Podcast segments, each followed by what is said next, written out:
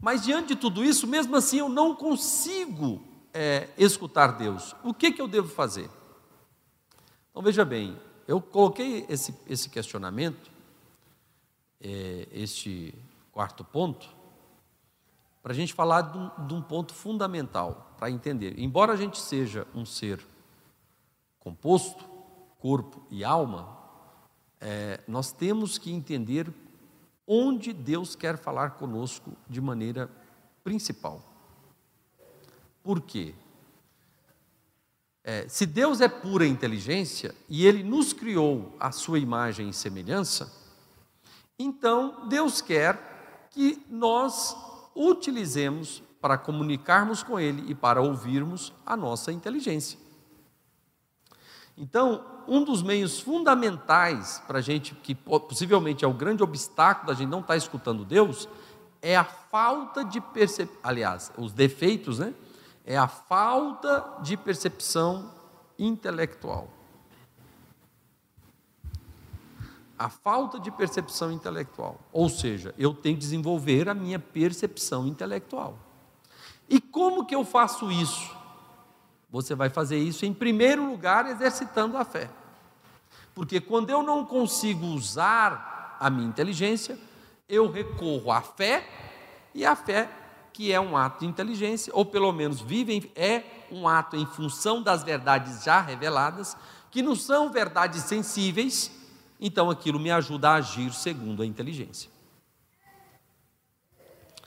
É, então vejamos, desenvolver o intelecto é fundamental para que a gente possa é, crescer na bondade, na misericórdia de Deus e na escuta dEle. Quando nós somos batizados, nós recebemos a, a, a graça santificante, que está na essência da alma, recebemos as três virtudes teologais, fé, esperança e caridade, recebemos os dons do Espírito Santo, é, e recebemos também todo o conjunto do organismo espiritual, que é operado pela graça atual. A graça atual, que é diferente da graça santificante, ela provém, é um ato de Deus, que vem da Santíssima Trindade, e que opera em nós.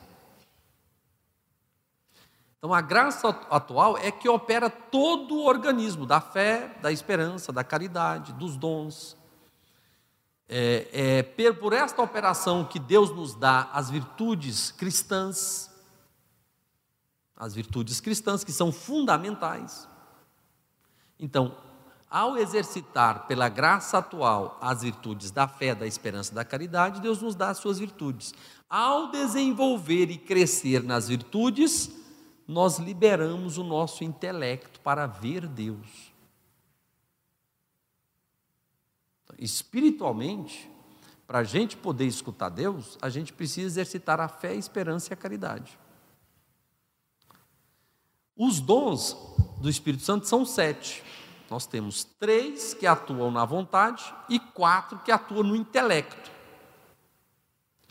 Quando nós não percebemos os dons, dificilmente nós vamos perceber nas primeiras moradas, no início da caminhada, nós vamos perceber a ação da graça atual muito mal. Vamos ver que é Deus que está agindo, mas a gente não sabe perceber que é a graça. Então, nós temos que entender e estudar, né? Então, desenvolver o nosso intelecto para escutar Deus é desenvolver também pelo estudo. Nós temos que estudar as coisas de Deus. Não dá para a gente ficar... É, a gente pode estudar de várias formas. Podemos estudar, por exemplo, acompanhando. Se você já acompanhasse, tentasse colocar em prática tudo que está no YouTube, que a gente já ensinou, você já seria um santo. Então, pode ter certeza disso. É, não precisava mais do que aquilo. Mas veja bem, a importância disso. Então, Deus quer agir naquilo que o homem é. É, o homem, ele é corpo, ele é alma, ele tem as potências do corpo e as potências da alma. Mas qual é a potência que caracteriza especificamente o que o homem é? é a inteligência. Então, das potências da alma, a que está mais próxima de Deus, ou da essência da alma, é a própria inteligência, que é capaz de perceber o seu próprio ato. Quanto mais você desenvolver o intelecto, mais você vai poder ver Deus e escutá-lo. Agora, como é que Deus opera mais livremente? Então, é, a gente tem que entender como é que Deus opera. Nas primeiras moradas, ou na primeira via, via purgativa, que são as duas primeiras moradas de Santa Teresa, é, nós não temos uma escuta muito clara. A escuta que nós vamos ter de Deus, geralmente, são pelas ações gratuitas de Deus, as consolações, as intervenções divinas que nos mostram a verdade diretamente na palavra. Deus age pela graça atual, não porque nós merecemos, porque Ele quer nos convencer, Ele quer nos atrair. Então Ele promove a fé, a fé nos abre para Ele e Ele começa a derramar as consolações e inspirações. É, então veja bem, esse processo com Deus, ele, ele é frequente. Então, eu devo sempre aprofundar na escuta da palavra, eu devo sempre ser grato a Deus por os benefícios recebidos, ser dócil às suas inspirações, estar atento diante das provações.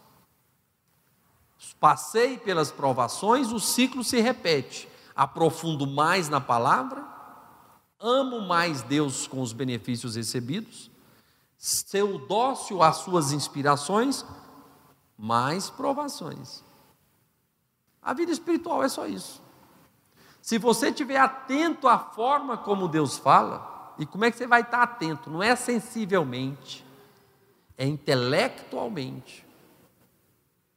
Eu sei que é difícil a gente conseguir ver isso já no início da caminhada.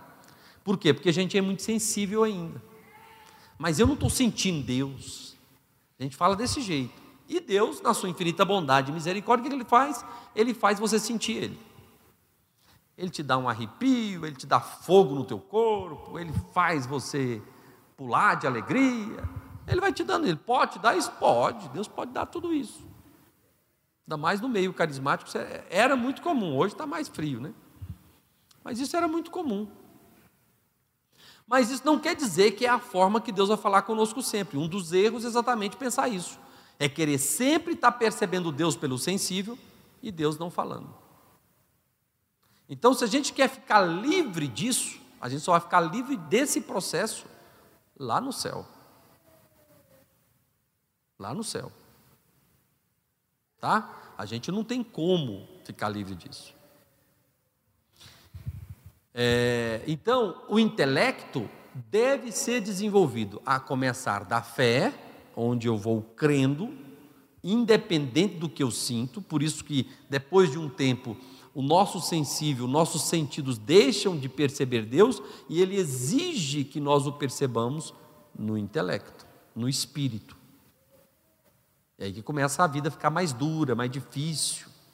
E a gente não tem muito entendimento disso. Ninguém ensina para a gente isso. A gente acha que vai ser daquele mesmo jeito. Do jeito que a gente reza hoje, vamos rezar sempre. Isso não existe. Isso não existe. Mas, além disso, é preciso a gente desenvolver o intelecto, é preciso que a gente tenha algumas predisposições. Como, por exemplo, você dizer sempre sim a Deus ao que Ele quer da tua vida.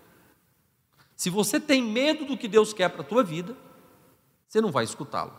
Porque até o diabo vai perceber isso e vai usar do teu medo para você ficar com medo de Deus. Olha que coisa idiota. Como é que a gente tem medo de Deus, do que Ele quer para a nossa vida? Como se alguém pudesse querer algo melhor para nós do que o que Deus quer. Como é que a gente vence isso? Pela fé. Então a gente tem que tirar é, esse tipo de medo, dizendo sim a Deus, ao que Deus quer para a nossa vida, seja o que for. Você tem que crer que o que Ele quer para você é melhor do que o que você quer para você. Então, isso aqui é importantíssimo. Então, eu tenho que me abrir a este querer de Deus, dizendo sim para Ele.